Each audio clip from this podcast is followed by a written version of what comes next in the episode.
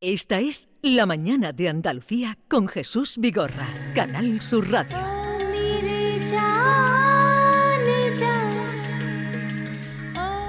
Sani Ladán, nuestro invitado, es camerunés, superviviente de la travesía del desierto y de la llegada o hasta la llegada a nuestro país, activista por la defensa de los derechos humanos. Cuando tenía 15 años dejó atrás su casa, su familia y su país por hambre de conocimiento. No era el caso de por necesidad, que tenía, la tenía resuelta, sino por hambre de conocimiento. Llegar hasta España le costó dos años atravesando países, cruzando el desierto y defendiéndose del racismo de los países del norte de África, donde hasta los niños ejercían ese racismo a su paso. Todo eso está contado en este libro, La luna está en Duala y mi destino en el conocimiento. Es graduado en Relaciones Internacionales por la Universidad Loyola, Andalucía, analista de todas las relaciones y movimientos en África, educador social, formador intercultural y presidente de la asociación El de Ceuta. Durante un tiempo fue asesor además de la ministra Ione Belarra en asuntos de eh, migración. Sani, eh, bienvenido y, me alegro mucho de poder contarle a los oyentes que existe este libro y, esta vida tuya que tú has contado aquí. Muchísimas gracias Jesús por la invitación. Es un placer estar aquí esta mañana. ¿Por qué has escrito este libro? Yo sentía la, necesidad, por una parte, de, hacer memoria, porque creo que es importante hacer memoria de todo lo que, lo que ocurre, por una parte, eh, para que esto no se, no se quede en el olvido, y también por otra parte para que la gente entienda qué es lo que está pasando, porque muchas veces vemos la llegada en el Mediterráneo, vemos todo lo que ocurre en el mar, en la valla, en Ceuta, en Melilla, pero no sabemos todo lo que hay detrás, el por qué. Y yo sentí que además de contar el proceso por el cual he tenido que pasar hasta llegar aquí, tenía que contar y analizar el porqué de esto. ¿Qué es lo que está ocurriendo? ¿Por qué ocurre todo esto? Y también para que la gente entienda que nadie se juega la vida en el Mediterráneo por gusto a la muerte, sino que hay un porqué. Y también para que la gente entienda que los africanos y las africanas tenemos sueños también, soñamos, al igual que cualquier persona puede eh, en un momento pensar en migrar, en eh, querer cumplir un deseo o un sueño o formarse como es mi caso, o incluso querer mejorar su vida como lo hace la gente, como lo, lo, hacía la gente y lo sigue haciendo la gente aquí también, cuando llegó la crisis la gente se tuvo que marchar, o durante la guerra también que la gente se tuvo que marchar aquí, pero como me di cuenta de que hay una especie de amnesia, también, sobre todo en una sociedad, eh, digamos como la española, que ha sido una sociedad que ha migrado y en, eh, y en esta ocasión acoge a migrante, pues como que de ahí me vino esa necesidad de poder hacer memoria, de hacer análisis también como analista que soy, para que se entienda realmente qué es lo que está ocurriendo. Eh, y, de lo que fue tu travesía. ¿Tú te consideras un superviviente?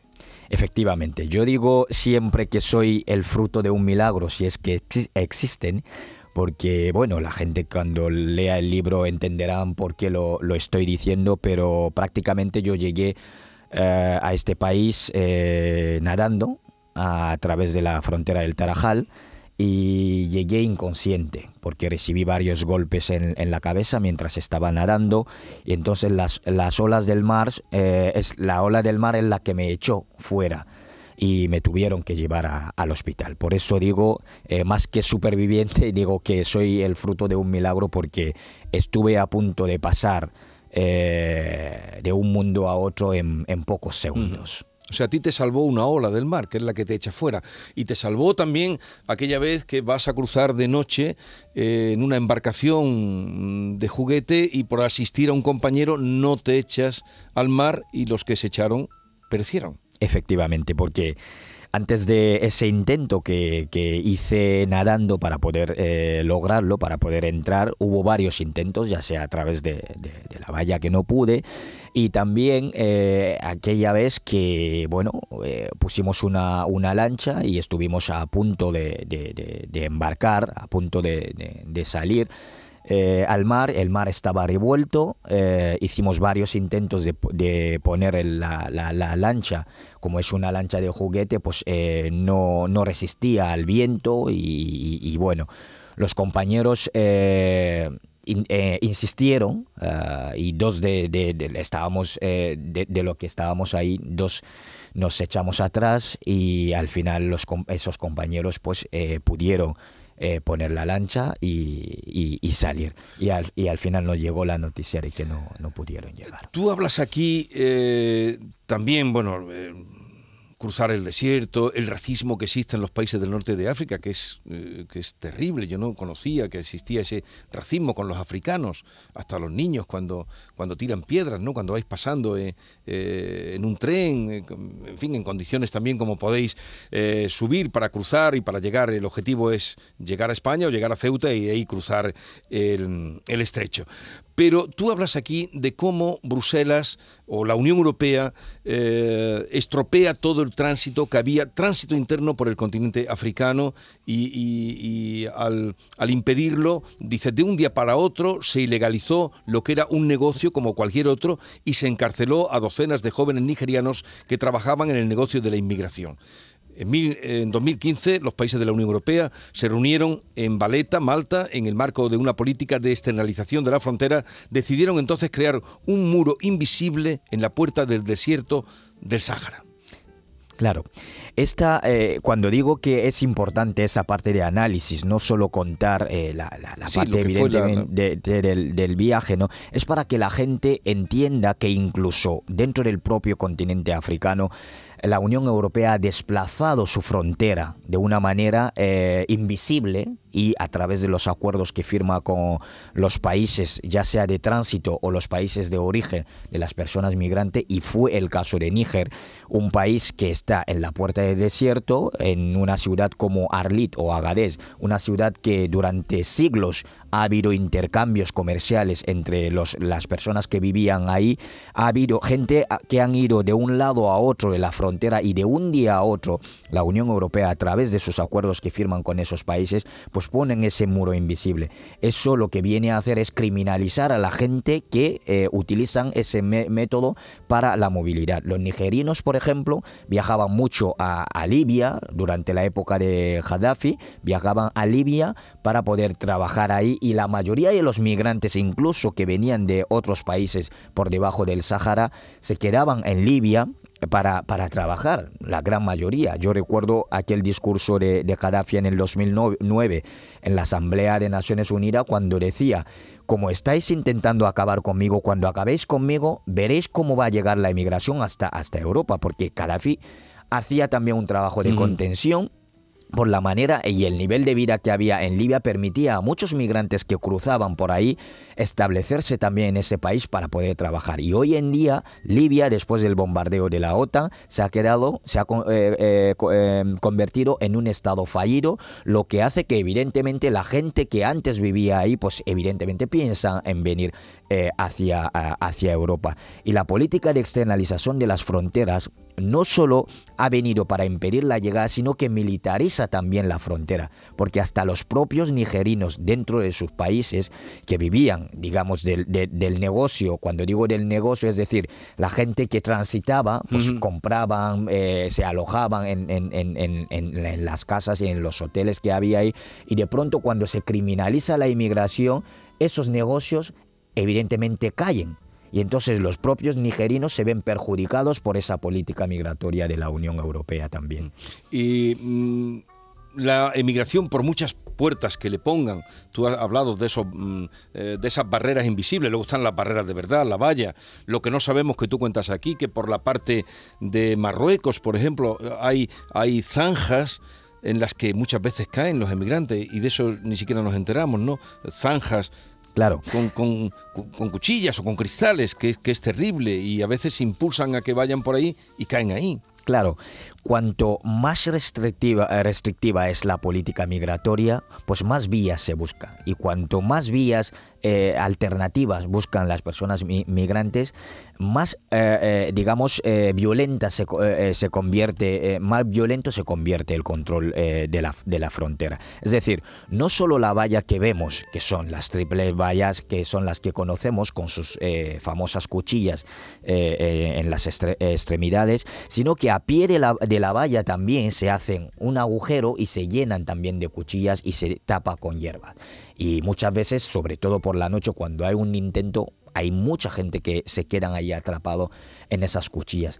Y esa es la realidad de, la violencia que supone eh, eh, la frontera en, este, en este caso. ¿no? Por eso muchas veces las demandas que hacemos desde las organizaciones es que hayan vías seguras ilegales para que las personas cuando quieren migrar lo puedan hacer de una manera ordenada, como dicen eh, los políticos, pero cuando los políticos dicen queremos una inmigración ordenada, no dan vías para que haya esa inmigración ordenada. No puede pretender algo sin dar alternativas, sin dar vías. Y mientras no haya vías seguras y legales y como la inmigración es algo que ha existido siempre y no se va a parar, pues la gente siempre va a buscar esa alternativa y caerán en manos de las mafias, que digo siempre que las mafias que existen, existen porque hay unas políticas migratorias eh, represivas. Tú hablas aquí en tu libro de haber sufrido en carne propia las mafias, que es lo peor, eh, porque es dinero y exigen más y quieren más. Y cuentas cuando un grupo, erais 40, ¿no? Los que abandonan en el desierto abandonados en el desierto. Claro. Eh, como digo, si no, hay, si no hay alternativas, si no hay vías seguras y legales para migrar, la mafia se va a aprovechar de la vulnerabilidad de las personas inmigrantes. Entonces, eh, así en el desierto más, de una vez se han dejado abandonado a mucha gente. Nosotros vemos los muertos en el Mediterráneo, la gente que, que, llega y todo eso, pero no sabemos lo que ocurre en el desierto.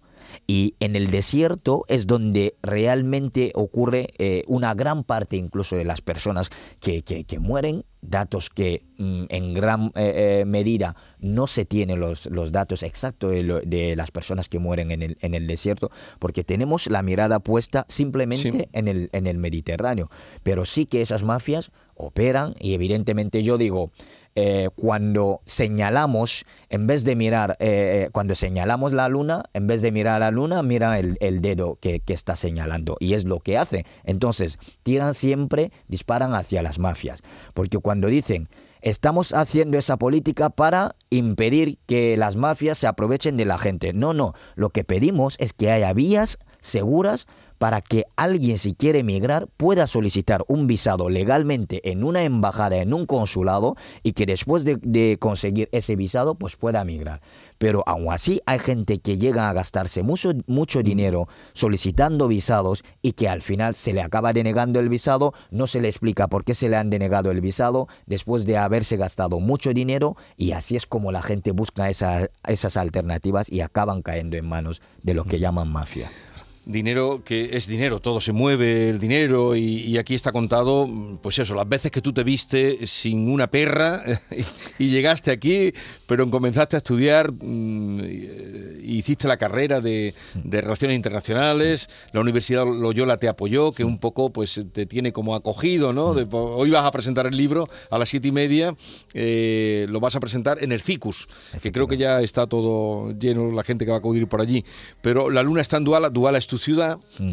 y, mi destino en el conocimiento. Quisiera, antes de terminar, que me hablaras de los CEI, porque cuando consiguen pasar... Mm. los emigrantes que consiguen, los que vemos, los supervivientes, una vez que consiguen pasar, eh, van al CEI. Y tú hablas muchas veces... CETI, y luego CIE. CETI y luego CIE, exactamente. Y tú, eh, los CETI, bueno, hablas de ellos, tal, pero de los CIE, donde tú hablas de centro de, se llama centro de internamiento. De extranjeros. Y tú hablas de cárceles, de auténticas cárceles de internamiento de extranjeros, que ahí pasaste dos meses. Sí. Y eso sigue siendo así.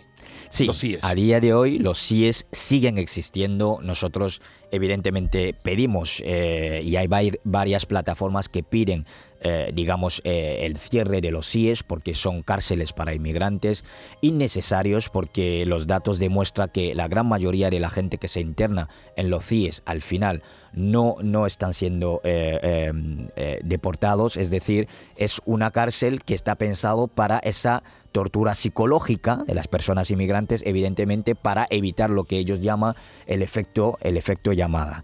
Y ahora mismo incluso hay proyectos para, eh, construir CIES para mujeres eh, y, ahí eh, estamos un poco en esta lucha para que no solo pedimos que se cierren los que hay, sino que no se, no se llegue a, digamos, a poner en pie esos CIES para, para mujeres. Son auténticas cárceles para inmigrantes donde las personas que están internados ahí lo que han cometido es eh, una, eh, eh, digamos, una falta administrativa y en el ordenamiento jurídico español una falta administrativa no te lleva a una cárcel como lo están haciendo con los inmigrantes en el caso de los CIE. Yo estuve internado ahí durante dos meses en el CIE de Tarifa y para mí, y a día de hoy lo sigo diciendo, son de los peores 60 días que he pasado de todo lo que llevo aquí en España. Eh, hubo, fue un momento en el que, eh, un momento de deshumanización después de haber pasado por todo lo que, lo que había pasado. Y evidentemente hasta el último día, hasta el último día te quedas con la incertidumbre de me van a soltar, no me van a soltar y ahora qué va a pasar eh, conmigo y después de los 60 días pues te dejan en libertad y la pregunta es ¿por qué me tenían ahí? ¿Por qué me tuvieron ahí? Y así a día de hoy sigue eh, los CIEs eh, y en, Andalucía pues ah, está el CIE de, Tarifa, por supuesto, y también el, el, CIE de Algeciras, que eh, bueno, también estaban diciendo que había que cerrarlo, los movimientos están diciendo que había que cerrarlo. Y eh, hubo un momento incluso que se abrió la, cárcel de Archidona para internar a, las personas migrantes que habían llegado en la época del ministro del Interior eh, Zoiro, que también eh, ocurrió esto, ¿no? Entonces son auténticas cárceles para inmigrantes innecesario, vuelvo a decir, que no tienen por qué, por qué estar, porque no cumplen ni siquiera con el objetivo por el que han sido tú saliste con 15 años de tu casa sin decírselo a tus padres, aprovechando que estaban en un viaje habían ido no sé dónde y, pasaste todo lo que en este libro cuentas. ¿Lo volverías a hacer? No, esta eh, es, una respuesta que la he tenido durante mucho tiempo, la sigo teniendo. Yo no volvería a hacer eh, este recorrido y si a mí me hubiesen puesto delante la película de todo el recorrido, todo lo que he hecho, todo, eh, todo eh, el sufrimiento por el, por el que he tenido que pasar, pues no lo volvería a hacer. Para mí fue una auténtica locura, pero eh, al mismo tiempo digo que mereció la pena, mereció la pena por la persona que soy hoy, por todo lo que estoy haciendo, por las personas que he ido conociendo, por esas ángeles, esos ángeles que he ido conociendo a lo largo del, camino, merece la pena.